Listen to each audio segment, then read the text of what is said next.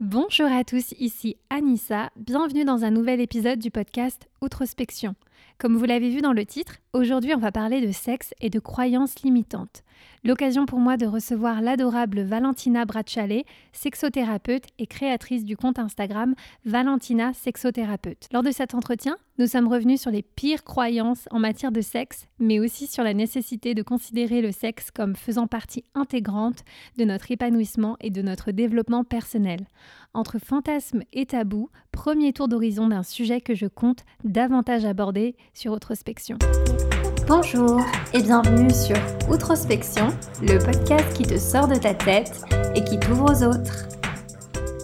Bonjour à tous, on se retrouve pour mon tout premier épisode accompagné d'une invitée incroyable euh, pour cette année 2021 et franchement je suis euh, ultra ultra excitée euh, puisque aujourd'hui j'ai le plaisir de recevoir Valentina, on prononce comment? Bracciole? Bracciale, ce qui veut dire bracelet en français. C'est mignon, c'est mignon voilà, en fait, Je m'appelle Valentina Bracelet. Mais euh, voilà, si tu veux vraiment l'accent, c'est bracciale. Voilà, là tu as. Bracciale. Voilà, ça chante, tu vois. C'est. ouais, c'est très joli et j'adore ton prénom. On en a parlé un petit peu en off euh, lors de notre premier échange. Tu me disais, ah, des fois, je me fais un petit peu euh, reprendre sur mon prénom par rapport à mon métier. Et genre, j'ai halluciné parce que moi, j'adore Valentina. Je trouve que c'est un beau prénom. Euh, et, du coup, Valentina, euh, en dehors de ton, de ton très joli prénom, aujourd'hui, euh, tu, tu, nous rejoins dans le podcast Outrospection parce que j'étais super excitée à l'idée, en fait, de, de, faire un épisode sur une thématique dont j'ai jamais parlé dans mon podcast. Et j'ai trouvé que tu étais certainement la meilleure représentatrice de, ce, de cette thématique, puisqu'en fait, on va parler de quelque chose qui est lié à ton métier. Je l'espère, c'est, je, vais, je vais tout faire pour, mais en effet, oui, c'est, euh, c'est la thématique, c'est mon quotidien. Très bien. Alors, dis-nous un petit peu plus en quelques mots, toi, mhm. qui es-tu, tu viens d'où et qu'est-ce que tu fais? Alors, bah, je m'appelle Valentina Brassial, j'ai 39 ans, j'habite à Paris. Euh, je suis sexothérapeute depuis un peu plus de 3 ans. Euh, c'est suite à une reconversion professionnelle. Auparavant, j'ai bâti toute ma carrière en tant que cadre dans des grandes entreprises euh, au sein de directions euh, marketing et dans le domaine aussi de la communication. Et aujourd'hui, tout simplement, j'accompagne des hommes, des femmes, des couples de toute orientation sexuelle qui ont des problématiques liées à leur intimité dans le but de retrouver une harmonie, quelque chose en fait, une confiance en eux et dans leur intimité et aussi une, une posture différente euh, dans leur sexualité, tout simplement. Ok, super. Je trouvais que c'était important de, de, rappeler un petit peu ce que c'était que le métier de sexothérapeute, sexologue, etc. Parce qu'il y a beaucoup de croyances, je pense, autour de ton métier, de ce que tu fais. Et peut-être euh, que c'est pas clair pour tout le monde, en fait. Euh, qu'est-ce qu'un spécialiste du domaine fait euh, en particulier. Euh, mais avant ça, comme tu le sais peut-être, on a cette tradition dans le podcast qui est de commencer euh, avec la question un peu farfelue pour apprendre à connaître l'invité. Et moi, j'aime bien demander à chacun de mes invités si leur vie était un film, quel en serait le nom? Est-ce que toi, de ton côté, tu as eu un petit peu de temps pour réfléchir à la réponse? Alors, oui, c'était c'était pas facile, mais j'ai tout de suite, enfin, après réflexion, je te répondrai tout simplement euh, Forrest Gump. Alors, je vais te dire pourquoi. C'est vrai, tu sais qu'on me l'a déjà dit. Voilà. eh ben, désolée. Mais pourquoi? Euh, Parce que bah, c'est euh, bah, l'histoire de quelqu'un euh, qui est à la base un peu différent, qui traverse le temps, qui traverse sa vie au travers d'épreuves, d'expériences. Et tout ça, en fait, se présente à lui de façon très naturelle, très simple.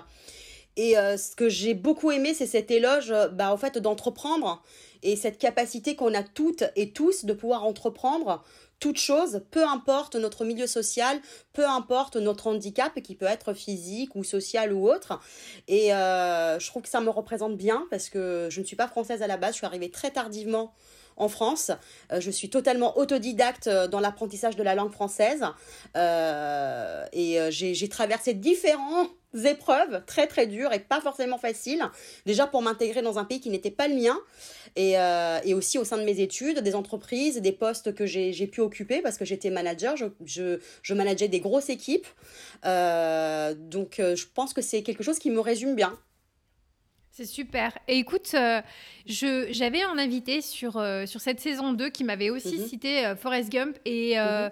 en fait, je, je, pense dans ce que tu dis qu'il y, y, a beaucoup de choses qui se recoupent. Et moi, je, je, je tiens à le dire encore une nouvelle fois, mais ce film, il me parle aussi beaucoup. Et je comprends pourquoi certains des invités peuvent le citer comme aussi un film qui résume euh, des valeurs, un parcours, une approche aussi par rapport à la vie.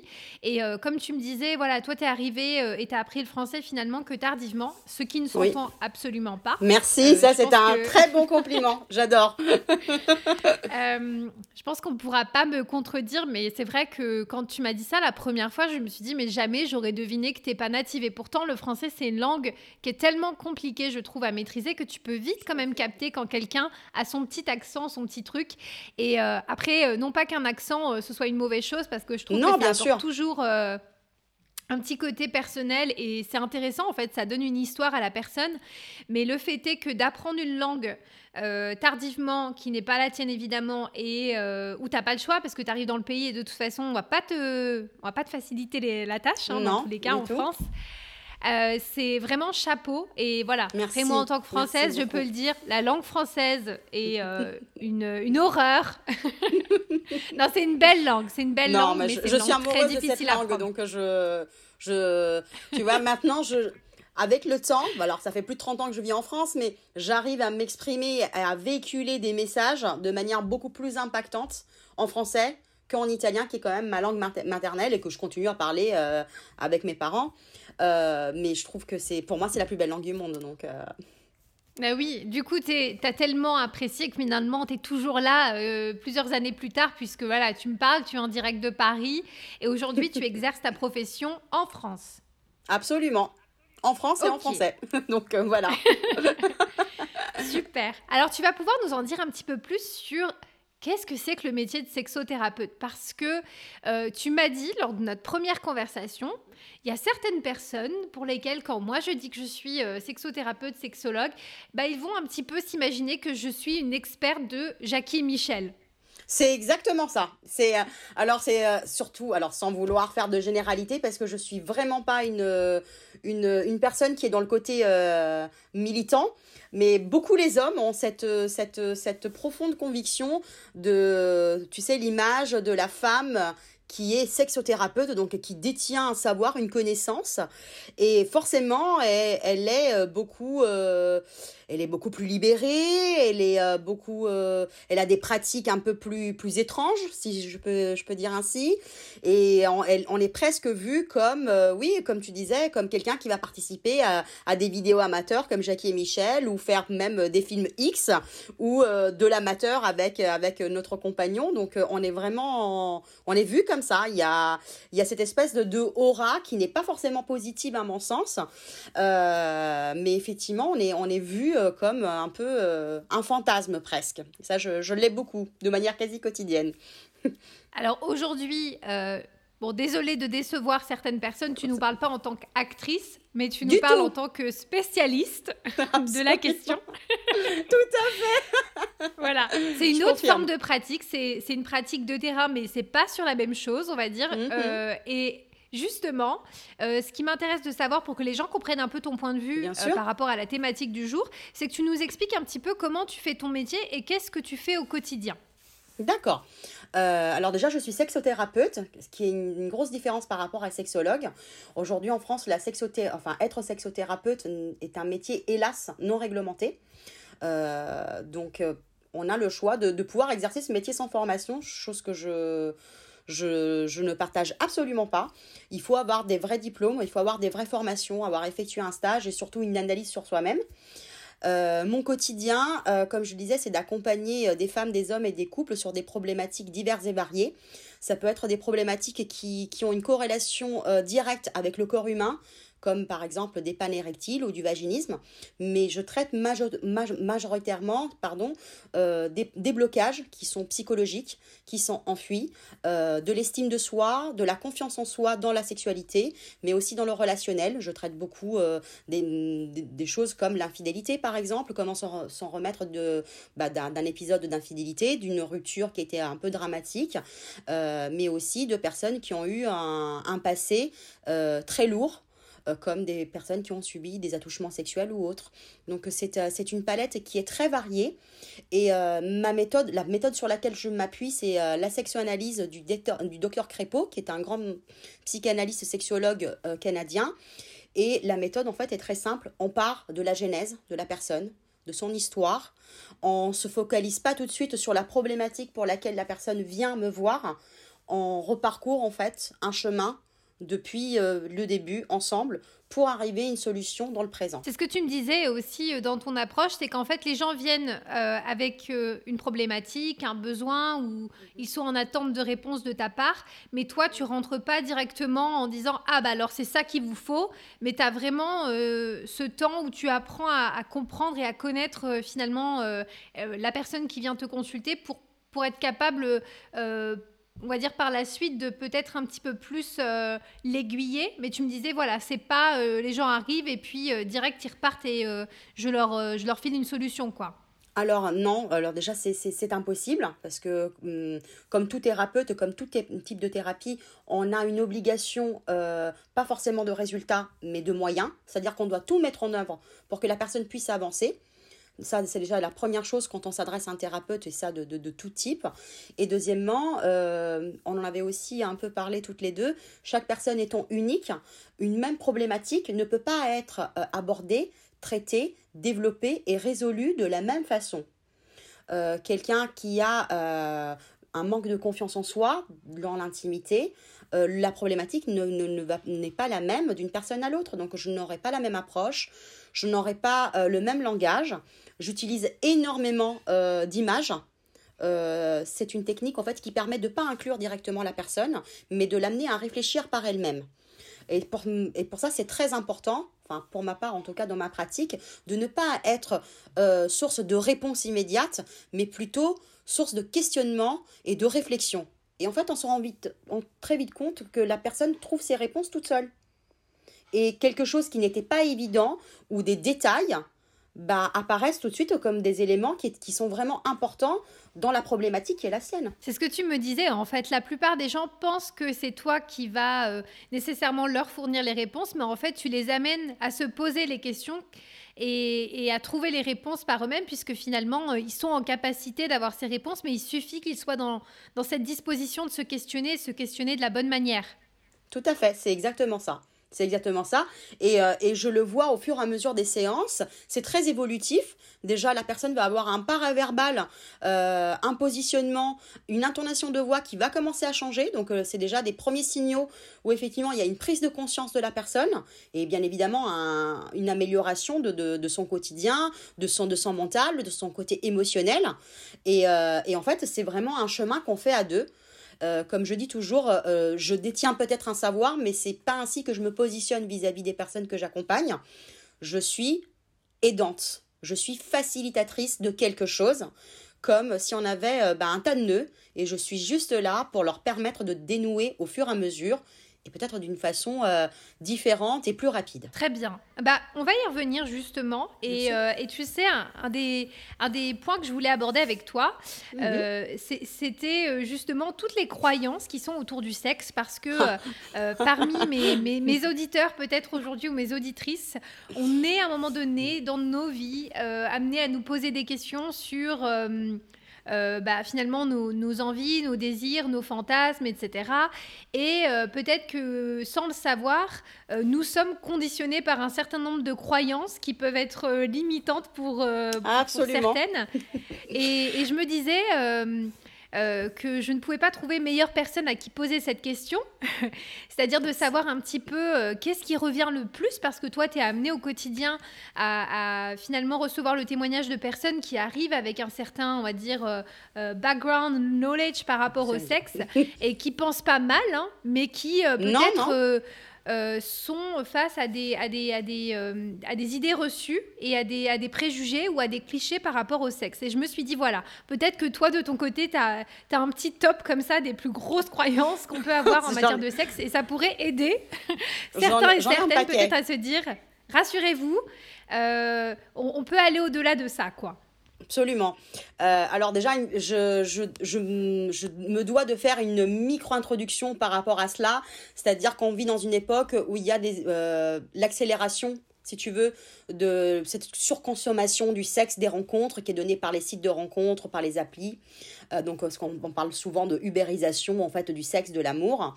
Il y a une surconsommation et un, un, accès très rapide, très facile à la pornographie qui véhicule pas forcément les bons messages, les bonnes images. Et euh, les réseaux sociaux, je mettrai en troisième, où euh, il y a une espèce de dictat de normalité physique ou de normalité euh, sociétale et sociale, c'est-à-dire avoir tel physique, que ce soit pour les hommes et pour les femmes. Hein. Là, je mets tout le monde dans le même panier. Euh, il faut avoir tel physique, il faut avoir telle voiture, il faut aller dans, dans ce type d'hôtel, avoir cette, ce type d'expérience, de, de voyage et ainsi de suite. on est dans une société où tout est catalogué et effectivement, si on coche pas les cases, on est vite mis sur le bas-côté. Donc pour moi, c'est vraiment très important de faire cette introduction qui est liée aux croyances limitantes sexuelles parce que ça a un lien.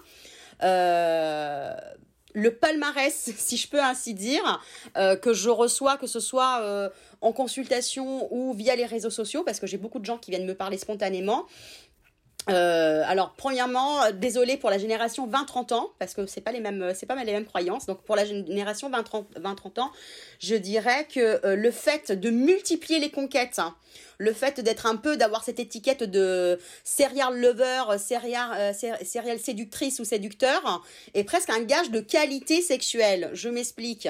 Parce que j'ai multiplié les partenaires, je suis sûre de t'apporter la qualité dans l'intimité. Alors, je pense que ça, c'est une, une, vieille légende. Hein. La, quantité n'a jamais fait la qualité hein, dans tout domaine. Le sexe ne, ne, ne, déroge absolument pas à cette règle. On peut avoir, on peut être un homme ou une femme ayant eu que deux, trois partenaires et effectivement se retrouver dans une relation euh, amoureuse ou même à se marier, donc avoir le même partenaire et être euh, bah, très performant, très épanoui, euh, enfin tous les, les, attributs positifs qu'on peut y trouver. Donc ça c'est vraiment une grosse croyance limitante de la jeune génération, je m'en excuse, de penser que parce que j'ai eu beaucoup de femmes ou parce que j'ai couché avec beaucoup d'hommes, bah, je suis le fameux bon coup. Alors ça, c'est mhm. vraiment, ça c'est totalement faux. Il y a beaucoup, beaucoup d'idées reçues sur le bon coup. Hein. Ça, je suis d'accord avec Énormément. toi. Ouais. Énormément. Alors il y avait, euh, il y avait un, un prof que, que j'avais, euh, qui disait, on est tous le bon et le mauvais coup de quelqu'un. Complètement. Voilà, parce que bah, c'est et encore une fois parce qu'il n'y a pas de standard, parce qu'il n'y a pas de normalité, il n'y a pas de, il y a pas de, il y a pas de cahier de charge quand on est dans une relation purement sexuelle et charnelle, il y en a pas. Euh, dans les autres croyances limitantes, euh, après bien évidemment, je me sens un peu obligée de parler euh, que des femmes parce que le, le, fantasme des femmes, le désir des femmes, la masturbation des femmes, elle est encore très tabou. ce n'est que dernièrement où effectivement euh, avec des mouvements euh, qu'on connaît tous hein, mais que je ne souhaite pas citer ou euh, avec des nouvelles lectures ou même des, personnes des, grandes journalistes qui parlent de ça on met sur le devant de la scène le fait que la femme a son propre désir ses propres plaisirs ses propres fantasmes et que la masturbation n'est pas n'est pas quelque chose de coupable et de culpabilisant pardon. Je reçois encore beaucoup trop de jeunes femmes je dirais entre jusqu'à 35 ans où effectivement c'est tabou où la pression sociale religieuse, familiale, euh, donne vraiment une culpabilité à, cette pratique qui est totalement normale euh, et sur laquelle bah, il n'y a pas grand chose à dire, ça fait juste partie euh, bah, de l'être humain en fait. Et dans les autres croyances limitantes que, je vois beaucoup, je dirais, il y a aussi le, les, ça rejoint un peu ce que je te disais tout à l'heure, le standard de beauté. C'est-à-dire une fille qui est très très belle, elle sera forcément bonne au lit. Et un mec qui est très très beau, très musclé, bah ça sera forcément un bon coup. Alors ça, c'est, euh, il y a presque des études qui font, qui, qui font, qui, qui font loi. Euh, c'est totalement faux. Et du coup, il y a un, j'assiste un nouveau phénomène euh, qui est en fait la pauvreté de l'intellect. Alors, je m'explique. C'est que j'ai des, dans les personnes que je, je suis, euh, j'ai des personnes qui, qui, travaillent dans le milieu du sport euh, ou qui travaillent dans le milieu du mannequinat, donc qui ont une plastique très avantageuse. Et ils me disent, Valentina, je rencontre tout le temps les mêmes filles ou les mêmes garçons. Euh, j'attire des canons de beauté, mais au bout d'une semaine, on n'a plus rien à se dire. C'est bah, triste, hein c'est très triste. C'est très triste. Donc, euh, mais ça, c'est changer les mentalités aussi. C'est parce qu'on est dans une société où même la personne avec qui on va faire notre vie doit correspondre à un cahier des charges qui est le nôtre, je dirais à peu près à 25%, mais tout le reste est dicté par la société. Donc, euh, donc voilà, c'est euh, c'est des vrais constats que j'ai au quotidien. Mais en fait, ce qui est navrant, c'est le poids de la société. C'est que quelqu'un qui est coach sportif, qui est mannequin ou qui est athlète de haut niveau, pour la société ne peut pas être avec une fille peut-être qui sera plus petite et ronde. Et à contrario, une fille qui est très grande, qui est mince, qui peut-être pourrait s'inscrire à Miss France, bah hors de question d'être avec un homme qui est plus petit ou qui n'est pas baraqué ou qui n'a pas une position euh, socio-professionnelle avantageuse. Ça, c'est euh, c'est quelque chose sur lequel ils ne peuvent pas faire l'impasse. Comme je dis toujours, à Paris, les avocats sont avec les avocats, les médecins avec les médecins, les architectes avec les architectes. Alors c'est très réducteur, c'est très stéréotypé, euh, parce que j'ai travaillé longtemps dans la com, en agence, etc. Et c'est un monde qui est tellement stéréotypé entre, tu sais, le mi-chemin entre le hipster et la fille à frange. Et bah le couple idéal, c'est ça. bah oui, je sais, c'est très stéréotypé. Hein. En tout cas, à Paris, ça l'est. Hein. C'est, tu sais, quand je faisais mes études, j'allais rue Montergueil et je prenais des notes. juste en observant les gens et ça, il n'y a pas besoin de faire des études ou d'être euh, sexothérapeute ou autre. Bah, en fait, les, les, les, les personnes qui se. C'est vraiment le dicton qui se ressemblent, s'assemblent, sauf que c'est pas pour les bonnes raisons. Et c'est pour ça qu'on est quand même le pays euh, où il y a le plus de divorces quand même en Europe. Hein. Donc il faut quand même se poser les bonnes questions. C'est hyper choquant, mais en même temps, c'est bien de le soulever parce que, en fait, c'est là où on commence, à, travers ce que tu racontes, ces croyances-là, à se dire mais est-ce que finalement, on serait, on serait quand même pas influencé malgré nous par, par, le poids de cette société? Mais d'un autre côté, tu as envie de te dire, mais on est aussi la société, tu vois? Donc, mais bien sûr qu'on l'est c'est vrai que ça nous met dans une position où il faut qu'on réalise aussi l'importance et le rôle qu'on joue aussi dans, nos vies, dans tout ça. Moi, c'est vrai que je prône beaucoup le fait d'être attirant aussi euh, euh, de l'intérieur, parce que je pense qu'on est saturé de contenu euh, sur le sujet comment être plus mince, comment être plus belle, comment être plus musclée, avoir un six-pack, etc.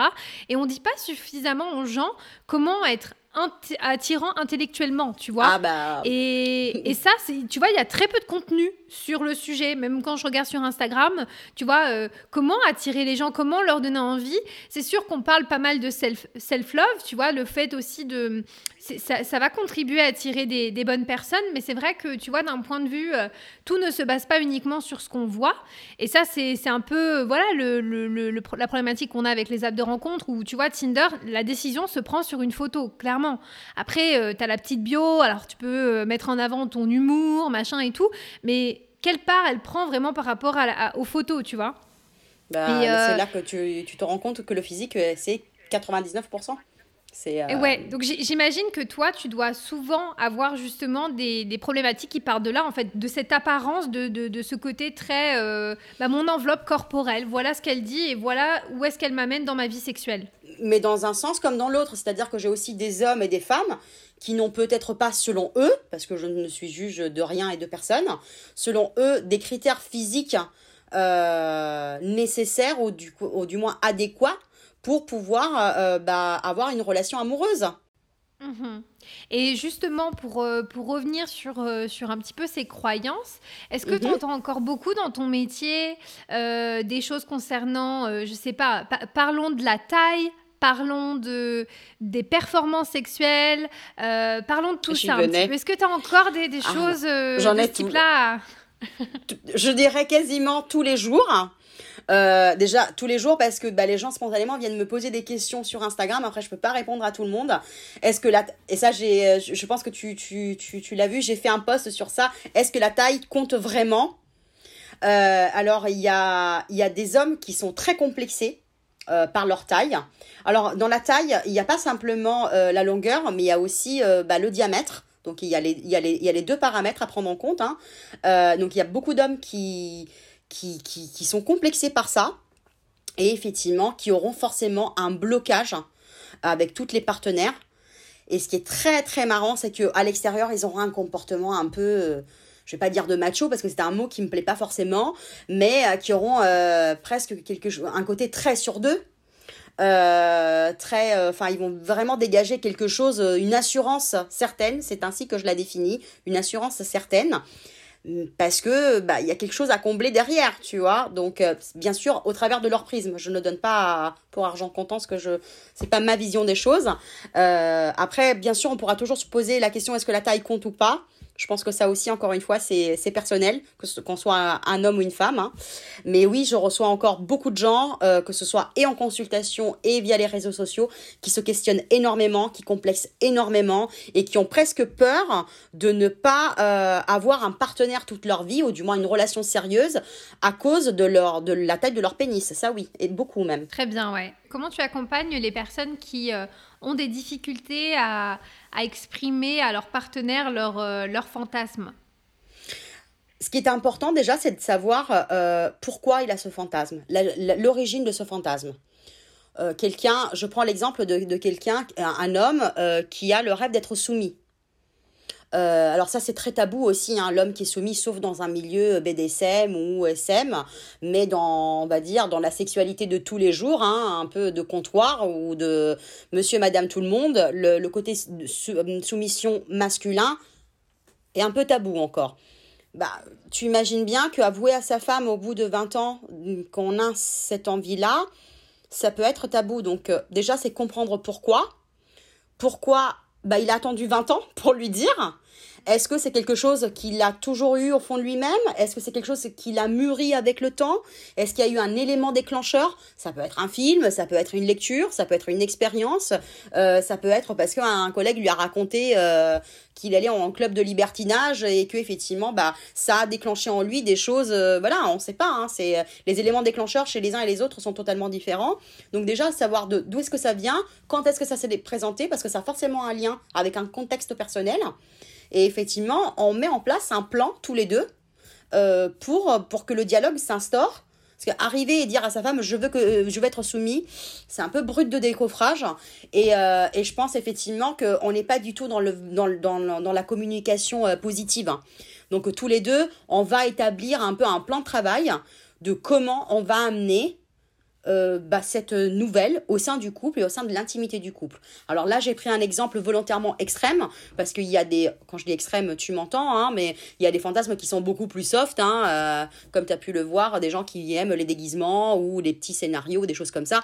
Ce sont des choses où effectivement on peut se dire, ah, tiens chérie, ce soir, euh, j'aimerais bien.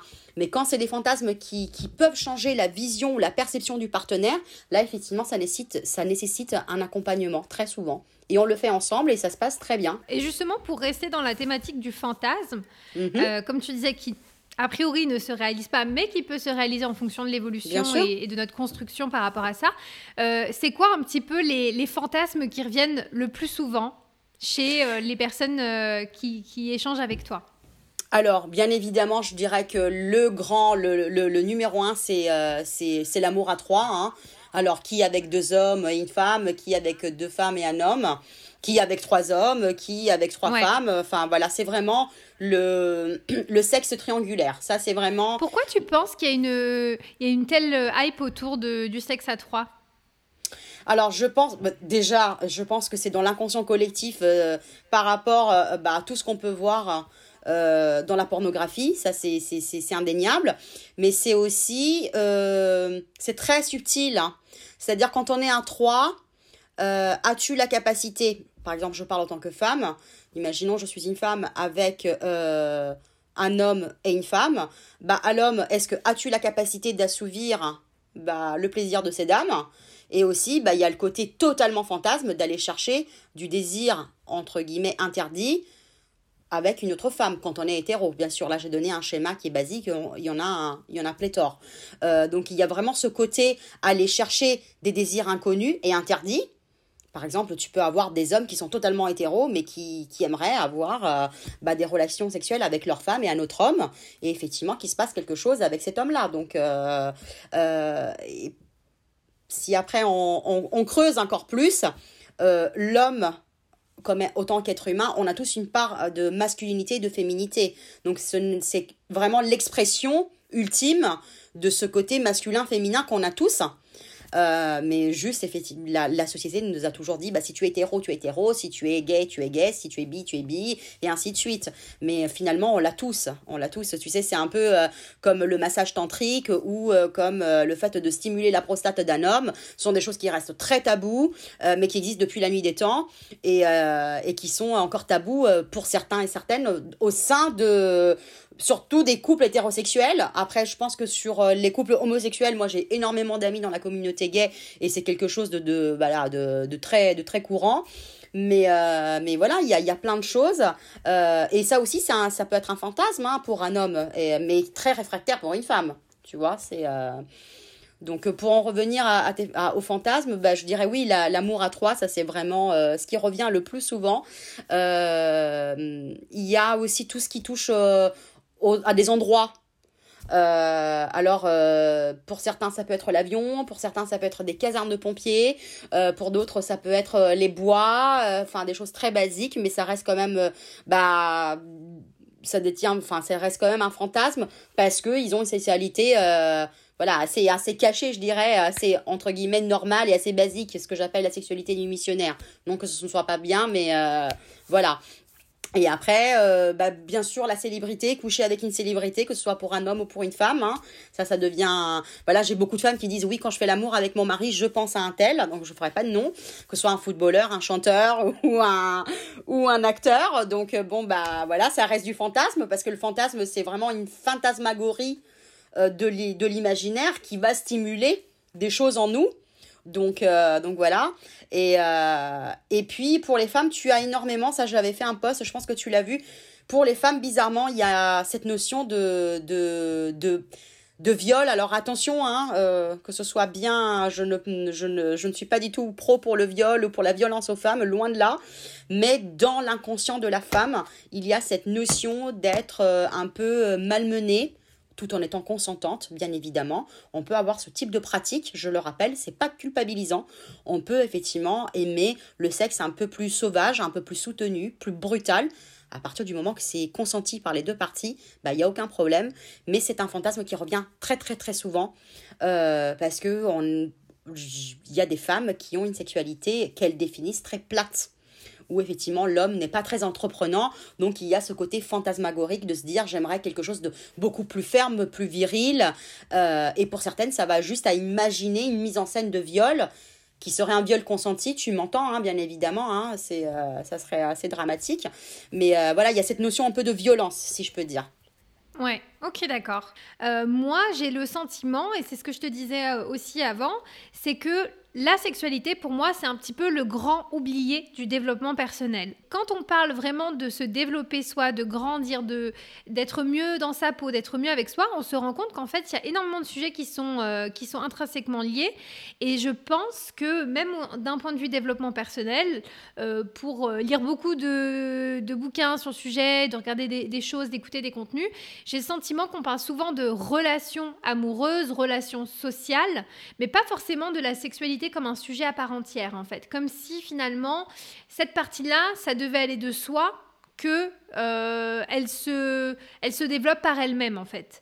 Et donc je me demandais, est-ce que toi, en tant que sexothérapeute et par rapport à ta compréhension du sujet, euh, est-ce que tu voyais finalement le, la, pratique du sexe, ou en tout cas la, compréhension de, sa sexualité personnelle, euh, comme finalement quelque chose qu'on pourrait travailler euh, comme on travaille, euh, je sais pas moi, sur euh, sa shape avec du sport, sur la méditation, tu vois, comme si c'était une discipline à part entière. Est-ce que tu vois ce que je veux dire? Totalement, totalement. regarde, tu parles de développement personnel. En développement personnel, on parle beaucoup du lâcher prise, de la confiance en soi, de l'estime de soi, parce que c'est pas la même chose. on parle du fait de, mettre en éveil ses sens, de s'écouter, d'écouter ses, ses envies. Alors on parle de tout ça dans le développement personnel, mais effectivement, dans la sexualité, c'est exactement la même chose.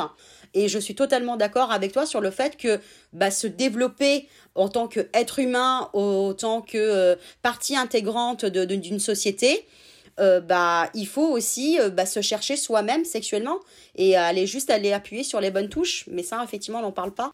Et donc, je, me disais, par rapport à ça, peut-être, est-ce que toi, je, vais poser la question, et je pense que les, deux vont, enfin, j'allais dire, c'est valable d'un côté comme de l'autre, mais est-ce que tu penses qu'on peut euh, parler d'un, épanouissement personnel s'il n'y a pas d'épanouissement sexuel dans sa vie, et vice-versa? Alors, ça, rejoint encore tout ce qu'on a pu se dire, hein, c'est que on peut, il faut faire déjà un une différence entre être épanoui. Euh, très souvent, le fait d'être épanoui, ça se relie à la jouissance. Alors, on peut effectivement euh, jouir. Euh, là, je parle pour les hommes et pour les femmes, mais pas forcément être épanoui. Donc déjà, il y a, ça, il faut savoir ça. il me semble très compliqué de parler d'épanouissement sexuel, selon le prisme tout à chacun, encore une fois, quand on a encore euh, des blessures, on a des blocages, des tabous, des non-dits, euh, des complexes, une non-acceptation de certaines choses par rapport à soi-même, hein, j'entends. Hein. Euh, ça me paraît très très compliqué de pouvoir parler de total épanouissement. Je m'explique. Un homme, une femme qui aura un complexe physique, ça lui sera certainement plus difficile de accéder à certaines pratiques qui lui seront demandées par son sa partenaire. Parce qu'il va se dire bah, si je me mets dans telle position je vais avoir du ventre. Si je me mets dans telle position il va, elle va avoir ma calvitie. Et euh, enfin tu vois là je prends le physique parce que c'est quelque chose de, très soft. Il y en aura d'autres il peut y en avoir plein d'autres. Je prends spontanément le physique parce que c'est celui qui est un peu plus récurrent. Et donc bah, comment veux-tu si tu ne t'acceptes pas euh, avoir être sentir totalement épanoui dans la vie intime. Il y aura forcément un côté mental pendant l'acte qui va reprendre le dessus en se disant il faut que je me mette dans telle position, il faut euh, faut pas que je dise ceci, il faut pas que je me mette comme ça parce que l'autre va me renvoyer l'image ou un message de ce que je n'aime pas chez moi. Donc ça me paraît très très compliqué et encore une fois, j'insiste, je prends le physique, mais ça peut être plein plein d'autres choses. Euh, je prends l'exemple, par exemple, dans, le, dans les préliminaires, il y a des hommes qui ne font pas, euh, qui ne pratiquent pas euh, certaines, certaines choses, mais parce qu'il y a un complexe, encore une fois, des croyances limitantes par rapport au corps de la femme. Mais ça, quand tu vas creuser, ça vient forcément de quelque chose de beaucoup plus enfui. Et c'est un travail sur soi-même qu'il faut faire. Parce que c'est sale, parce qu'on m'a appris que, parce que dans mon éducation, on m'a dit que ceci, cela. Donc euh, ça, effectivement, ça, notre, nos croyances à nous, qui sont personnelles, nos valeurs, ont forcément un impact sur euh, la pratique de notre intimité. Ça, c'est indéniable.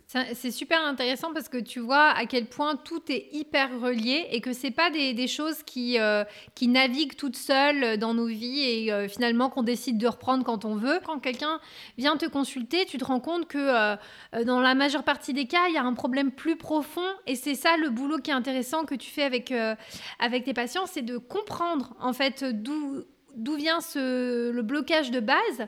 Et en Ou fait, la souffrance, comme tu hein. disais, voilà, où la souffrance, c'est, c'est pas forcément quelque chose qui est de près nécessairement lié au problème même, en fait. Genre, j'ai un problème d'érection, alors ça doit venir de moi, de, de, mon mécanisme, mais en réalité, euh, c'est pas euh, uniquement, c'est pas comme une, une, voiture avec une panne moteur. C'est exactement ça. il y aurait que ça que, qui pourrait être fixé en fait. Bah oui. Et en fait, très vite, euh, comme je te disais, au bout de 4-5 séances, ils commencent à faire leur cheminement eux-mêmes et ils se disent d'accord euh, donc en fait c'est ça. Et, euh, et, du coup bah, là on parle de blocage mais comme je te disais il y a aussi des souffrances qui se voient euh, et d'où la personne effectivement développe des blocages et des vraiment un, un, côté presque désinhibé ou totalement lisse face à sa sexualité. Il y a les deux extrêmes. Après ça dépend encore une fois de la personne. Et c'est ça que j'aime c'est ce côté totalement personnel et personnalisé dans ce que je fais. Il y a, zéro standard. Donc, euh, mais euh, oui, j'insiste vraiment que tout est un travail de fond et euh, je dis pas que tout se soigne et de manière très rapide parce que la plupart du temps, on va pas forcément à la vitesse à laquelle on voudrait. moi, dans mon métier, c'est toujours la personne qui met l'objectif, c'est pas moi. C'est là où est-ce qu'on va aller, c'est elle qui me montre et moi, je vais juste être le guide pour pouvoir l'amener à, à bonne destination. Mais euh, en soi, euh, quand on fait un vrai travail de fond sur, sur ce qui en est, d'où l'on vient, qu'est-ce qu'on a vécu, euh, après ça se débloque tout seul. Et alors, est-ce que tu peux euh, nous rappeler un petit peu comment, comment ça se passe pour, euh, pour prendre des consultations avec toi? Est-ce que tu opères juste sur Paris? Comment est-ce que, tu, comment est-ce que tu fonctionnes et où est-ce qu'on peut te trouver? Alors, je suis à Paris, donc je, je consulte dans le 16e mais j'accompagne beaucoup de personnes en province. Euh, donc grâce euh, à Skype ou à Zoom. Et on peut me contacter via ma page Instagram. Donc il y a mon mail. Euh, et il y a aussi bah, on peut cliquer sur contact pour m'envoyer directement un SMS ou un WhatsApp ou autre. Voilà Ok, donc tu gères directement les demandes une par une et tu vois après, comme tu me disais, en, tu as toujours un, petit call de découverte avec la personne. obligatoire. Et c'est important de le dire, hein, parce que tu me disais, euh, voilà, c'est, je dois aussi convenir à la personne qui me consulte. et donc, c'est l'occasion de, de, savoir un petit peu si moi, je vais lui convenir à cette personne-là, parce qu'on est quand même dans un domaine euh, très, euh, très intime, et donc il faut que la personne se sente à l'aise. Absolument, et c'est ce que j'ai déjà eu énormément de, hommes et de femmes qui me disaient, voilà, vous êtes la cinquième, sixième personne que je viens voir, mais le problème c'est qu'on prend rendez-vous, on se présente au rendez-vous et on ne sait pas. Oh, bah, on ne connaît pas la méthode, on ne connaît pas la personne, on ne connaît pas les études qu'elle a fait, la formation qu'elle a eue. Euh, et pour moi, c'est la personne qui est au centre de tout, c'est elle qui drive sa thérapie quelque part, hein. c'est-à-dire qu'elle choisit la personne et ainsi de suite. Donc si moi je ne lui conviens pas, tout comme moi, si je ne me sens pas capable de euh, affronter sa problématique, que ce soit vis-à-vis -vis de mes compétences ou vis à -vis aussi de ma vie personnelle, bah effectivement, j'aurai l'honnêteté de le dire à la personne et auquel cas, j'ai des adresses et j'ai des contacts d'autres praticiens qui pourront convenir sur la problématique. Donc euh, ça, j'ai aussi le, cette honnêteté-là, ça m'est déjà arrivé. Ok, d'accord, très bien. Euh, je, voulais vraiment te remercier euh, bah pour, pour ta participation parce que je peux te dire que j'étais tellement contente de faire ce sujet avec toi, de donner la parole à une femme, de euh, vraiment discuter, euh, voilà, pour, euh, pour parler des choses de manière très sérieuse et très concrète, mais par la même occasion d'évoquer plein de choses différentes parce que je pense que c'est là aujourd'hui on a, on, a, on a un peu balayé les choses de manière assez transversale, mais je trouve que c'est tellement intéressant que en fait on peut presque faire un, épisode sur chaque sur une thématique en particulier et vraiment l'amener à un autre niveau, ne serait-ce que pour pousser toutes les, toutes les choses qu'on peut dire parce que je pense que tu prends un sujet et à chaque fois tu peux faire les croyances à propos du sujet, les problématiques, les solutions. C'est totalement ça. tu peux vraiment aller plus loin. Mais, euh, mais si c'est quelque chose qui vous intéresse, euh, n'hésitez pas à me le dire parce que euh, ça pourrait être l'objet, je sais pas moi, d'une rubrique de quelque chose où on pourrait en parler de manière un peu plus régulière, de la même manière que je parle de plein de sujets en fait sur mon podcast ou bien à travers mes contenus. Je me dis que celui-ci, il a aussi sa place et que voilà, qui de mieux que Valentina, experte dans le domaine aussi pour, pour surtout m'appuyer sur ça parce que c'est quand même celle qui peut apporter son expertise et aussi euh, euh, son recul en tant que professionnel. en tout cas, prends bien soin de toi et à, très bientôt. Et merci à tous encore d'être restés jusqu'ici. À très bientôt. Merci Anissa. Au revoir. Hey, si vous êtes encore là, merci beaucoup pour votre écoute. J'apprécie énormément. Si vous avez aimé cet épisode, n'hésitez pas à le partager autour de vous pour donner plus de visibilité au podcast. Si vous souhaitez me contacter, vous pouvez m'écrire sur Instagram ou sur LinkedIn, ou mieux encore, vous pouvez vous abonner à ma newsletter sur le site outrospection.lu pour recevoir votre dose mensuelle d'inspiration, de motivation et connaître les derniers épisodes. Merci et à bientôt